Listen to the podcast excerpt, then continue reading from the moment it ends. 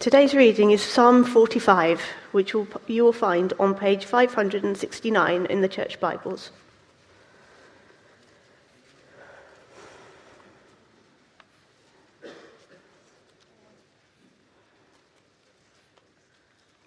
For the director of music, to the tune of the lilies, of the sons of Korah, a maskil, a wedding song. My heart is stirred by a noble theme. As I recite my verses for the king, my tongue is the pen of a skilful writer. You are the most excellent of men, and your lips have been anointed with grace, since God has blessed you forever. Gird your sword upon your side, O mighty one, clothe yourself with splendor and majesty. In your majesty, ride forth victoriously on behalf of, behalf of truth, humility, and righteousness. Let your right hand display awesome deeds. Let your sharp arrows pierce the hearts of the king's enemies. Let the nations fall beneath your feet. Your throne, O God, will last forever and ever.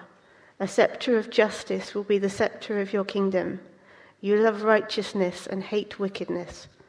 Therefore, God, your God, has set you above your companions by anointing you with the oil of joy. All your robes are fragrant with myrrh and aloes and cassia. From the palaces adorned with ivory, the music of the strings makes you glad. Daughters of kings are among your honored women. At your right hand is the royal bride in the gold of Ophir. Listen, O daughter, consider and give ear. Forget your people and your father's house. The king is enthralled by your beauty. Honor him, for he is your Lord. The daughter of Tyre will come with a gift. Men of wealth will seek your favor. All glorious is the princess within her chamber. Her gown is interwoven with gold. In embroidered garments she is led to the king. Her virgin companions follow you and are brought to you. They are led in with joy and gladness. They enter the palace of the king. Your sons will take place, take the place of your fathers.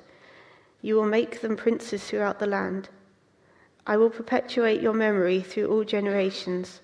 Therefore, the kings will praise you forever and ever. This is the word of the Lord. Thanks be to God.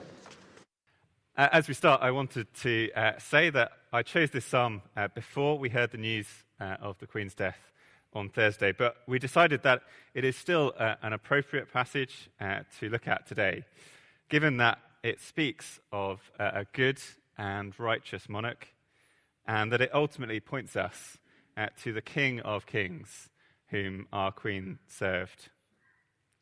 I guess the last few days uh, have prompted much reflection uh, on what we want in our rulers. We've been reminded of what we admired about Queen Elizabeth, and we've wondered what kind of king Charles will be. Psalm 45 describes a king as good as we could ever hope for. It was written for a much happier occasion than the one we find ourselves in uh, today.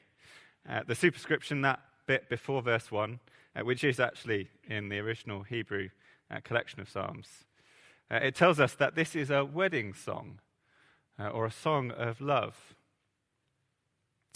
Now, I'm no poet, but there is something about weddings, isn't there, uh, that can make the heart swell. Uh, especially when the couple are, people that you are close to, you find yourself swept up uh, in their joy. Uh, maybe you've had a, a wedding this summer or recently where you've experienced that. Well, a king in Israel is getting married, uh, and this psalmist cannot keep it in his words of praise for his king tumble out of him into this wonderful song. Now, there are, of course, uh, two people in a marriage, uh, and this psalmist spends time uh, on both the king uh, and his brides. And so that's how we're going to uh, spend our time. We're going to first look in verses 2 to 9 at God's true king, and then in verses 10 to 15, we're going to see the king's bride uh, and then we'll uh, conclude with the final two verses. So, first of all, God's true king, at verses 2 to 9. You are the most excellent of men, and your lips have been anointed with grace, since God has blessed you forever. What is it about this king that the psalmist can't uh, contain his praise? Well, the first thing that strikes him is this king's presence. He is more handsome than any other, but more than that is that it is the king's words which are excellent. When this king speaks, people listen. And the words that come from his lips are not uh, the angry rants of a tyrant, but they're words full of grace. And that's not just because uh, he went to a good school uh, or had the best tutors. We're told that it is from God's blessing that he looks uh, and speaks as he does. We might be reminded at this point of uh, King Solomon, who asks for nothing but wisdom from God and is therefore able to answer every one of the Queen of Sheba's questions when she comes to him, having heard of how wise he is. The psalmist goes on Gird your sword upon your side, O mighty one. Clothe yourself with splendor and majesty. Now, it might be at this point that things get a little bit less relatable. Uh, the psalmist is praising uh, a warrior king. But of course, defending his nation in war was a, a key role for the leaders of Israel three and a half thousand years ago. And if we look closely, there is uh, more for us to admire in the 21st century uh, than might appear. Notice why it is that he rides forth in victory. It's not for his own ego, it's not to terrorize other races or to expand his borders. It's not to distract from problems at home and shore up support for his rule. No, it is, verse 4, on behalf of truth, humility, and righteousness that he fights. His enemies are true enemies of God and his people. So the king defends those who cannot defend themselves.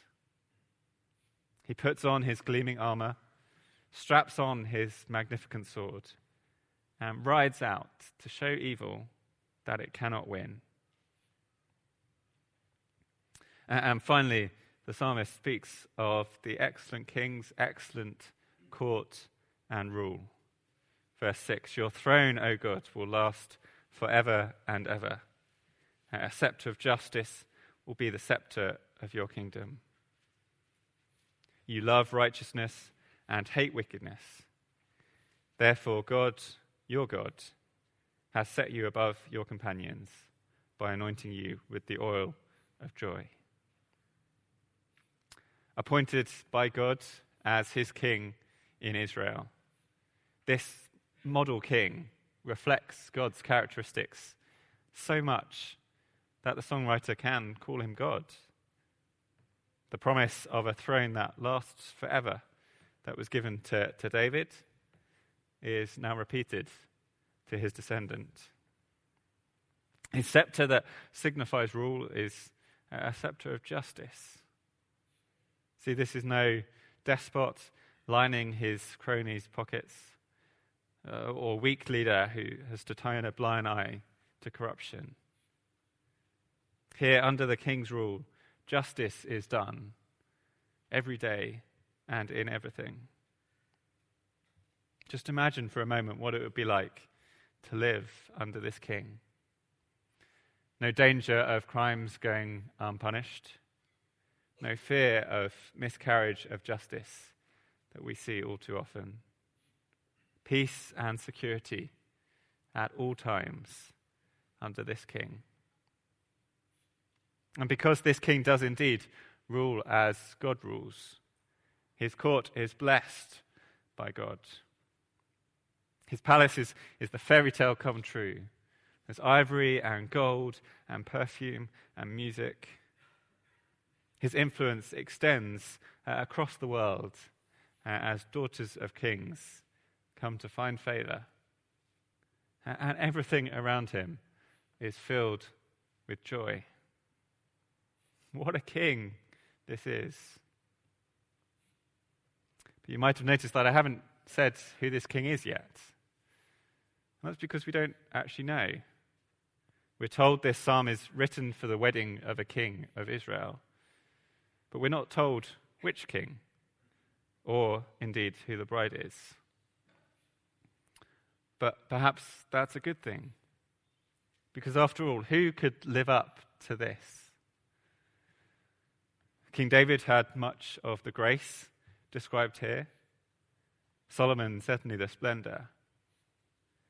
But no king of Israel, if we continued the story past their wedding day, would deserve this unconditional praise, would they?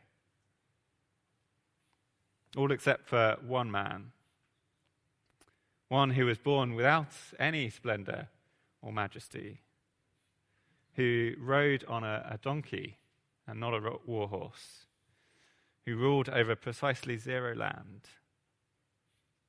And yet, one who, from the moment he started teaching, Luke records that all spoke well of him and were amazed at the gracious words that came from his lips. Who, at his most humble moment, dying on a cross, was in fact fighting the greatest enemy that humankind faces at death, and who, in rising again, showed his victory over it. And one who now reigns as God's true king forever, justice and righteousness itself. The writer to the Hebrews opens his letter by showing just how amazing Jesus is, more amazing even than angels. And he quotes from this psalm uh, in chapter 1 and verse 8. But about the Son, God says, Your throne, O God, will last forever and ever, and righteousness will be the scepter of your kingdom. Jesus really is God not just his representative. And so these words become not just poetry and images, uh, but real and concrete. His is the throne that will last forever, and his is the kingdom of perfect justice. You see, this king of Psalm 45 is our king, the writer of the Hebrews says. We will look in vain for a mortal man who fulfills these words. But all the blessing that living under a king like this will bring really is offered by King Jesus. This psalm was written about a real king of Israel, whoever it was. But as the psalmist's heart was stirred, he wrote about someone else too God's true king, our King Jesus. I hope it stirs your heart too. Well, this is a, a wedding, so it's about time uh, we looked at the bride. So, second, the king's bride in verses 10 to 15. As the psalmist turns his view to the bride, his tone changes slightly. It's almost like we're listening in uh, to one of the wedding speeches uh, the father passing on advice uh, as he gives his daughter to be married. The king is still in view. How could he not be? Uh, but the bride is instructed in the right response to his grace and splendor. Listen, O daughter, consider and give ear. Forget your people and your father's house. The king is enthralled by your beauty. Honor him for he is your Lord. Marriage has always meant behi- leaving behind an old life and starting a new one, hasn't it? And that is even more so uh, for someone marrying into a royal family. It seems like uh, this bride might be from a, a different country, not Israel. Uh, and so her wedding day means not just moving out uh, of the family home, saying goodbye uh, to her parents and her family. But for her, it means changing allegiances completely. And so uh, this psalmist urges her not to look back, but to commit herself wholeheartedly to her new life.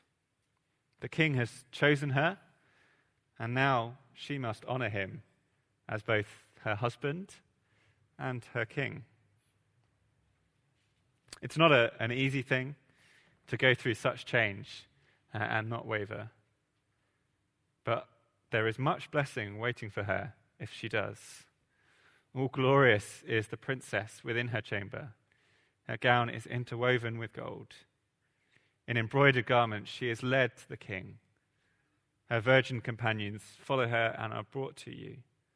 They are led in with joy and gladness. They enter the palace of the king. Just imagine uh, the photo album that would result from this wedding. The, the swarms of well wishers trying to get a glimpse, uh, offering their gifts, uh, just anything to be a part of this amazing day. The princess uh, getting ready with her bridesmaids, uh, gold catching the eye in every photo, uh, light streaming everywhere.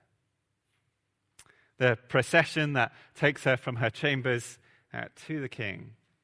Uh, stunning flowers at every turn. The joy of the bride and uh, the bridegroom as they see each other for the first time. And the rich feast and the party that goes on all night as everyone shares uh, the happy couple's joy. It is an amazing wedding. And it points us to an even greater one. If the king in Psalm 45 describes uh, a little of Jesus Christ, then the bride can only lead us to think of the church. In Revelation chapter 19, as John's vision brings him to the celebration of God's defeat of his enemies, we read of another wedding with a familiar looking bride.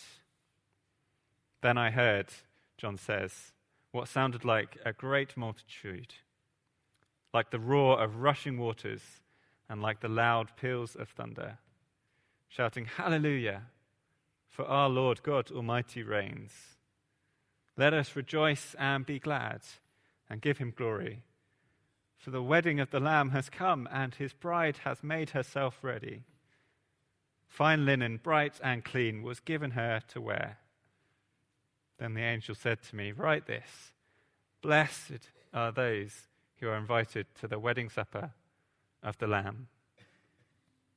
This is what God's true King offers his bride blessing beyond imagining.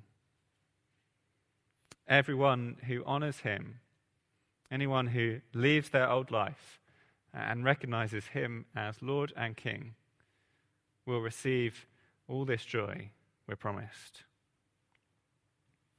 The Church of England marriage service uh, introduces the vows, uh, saying that no one should enter into marriage lightly or selfishly. Uh, and Jesus makes no secret of how radical a change following him will be. It requires abandoning our old way of life to live for someone else, not just uh, once but every day. But with a king like the one we've seen, and this wedding feast of unmeasured joy to look forward to, it is well worth it. God's true king, gracious, victorious, and just. And the king's bride, committed to her king with great joy. Which leaves us with the final two verses. Your sons will take the place of your fathers. You will make them princes throughout the land. I will perpetuate your memory through all generations. Therefore, the nations will praise you forever and ever. See, this blessing of uh, the blessing of this union between king uh, and bride extends far beyond their wedding day. Their sons will spread the blessings throughout the land. And the psalmist's words, uh, pouring from his inspired heart, preserve this blessing for all people including us, to praise the King. We may not know who he was originally writing about, uh, but as the words of Psalm reach us so many years later, both uh, directly in this psalm, but also echoed throughout the Bible uh, as the great love story between our King, Jesus Christ, and his bride, the church. Would we praise that King with the psalmist forever and ever? May our hearts too be stirred by this noblest theme. Amen.